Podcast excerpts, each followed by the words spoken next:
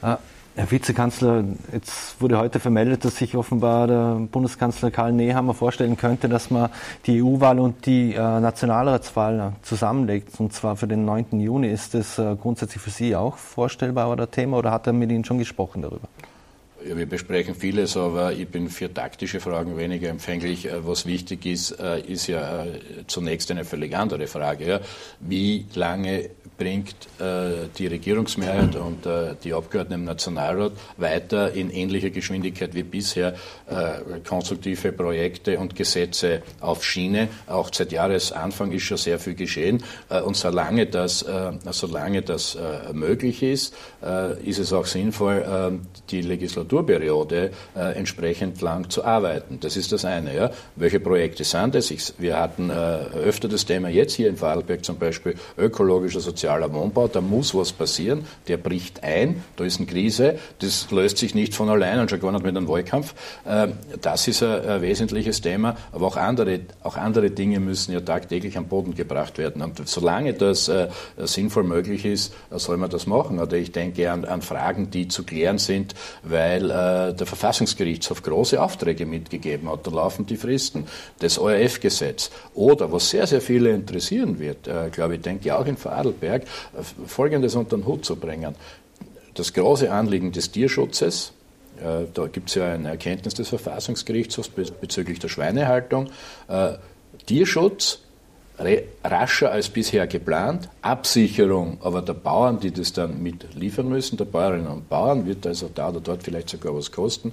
Und äh, ein Konsumentenschutz, in dem man genau ausweist äh, und eine äh, entsprechende Verpflichtung jetzt endlich dann doch vorsieht, wo das Fleisch herkommt, damit dann die österreichischen Bäuerinnen und Bauern, die dann auf immer bessere ähm, äh, Produktionsbedingungen im Sinn des Tierwohls zurückgreifen können und wohl auch müssen, dass die dann nicht den Nachteil haben.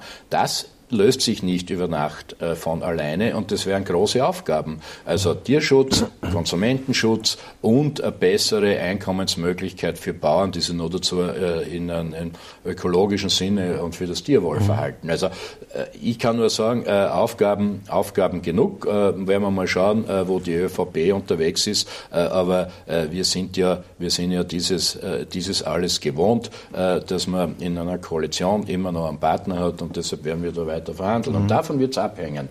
Also Sie gehen nicht davon aus, dass man am 9. Juni ich gehe zwei genau Wahlen gar nichts aus. Ich, ich, sage nur, was ich für sinnvoll halte. Mhm. Äh, und äh, bis jetzt äh, haben wir ja äh, sehr viel durchsetzen können von dem, was wir für sinnvoll halten. Äh, und äh, das werden wir uns weiter anschauen. Mhm. Und dieser Plan, den er, den er, präsentieren will, hält er diese Ansprache am Freitag als Parteiobmann oder als Bundeskanzler? Ja, selbstverständlich als Parteiobmann. Das war ja auch im März so des äh, Vorjahres, dass der Parteiobmann redet, das ist als solche angekündigt, äh, äh, wenn manchmal dies als Kanzlerrede ausgeschildert wird. Aus der Perspektive heraus finde ich es ja für okay im Übrigen. Das sagte ich ja voriges Jahr schon. Warum?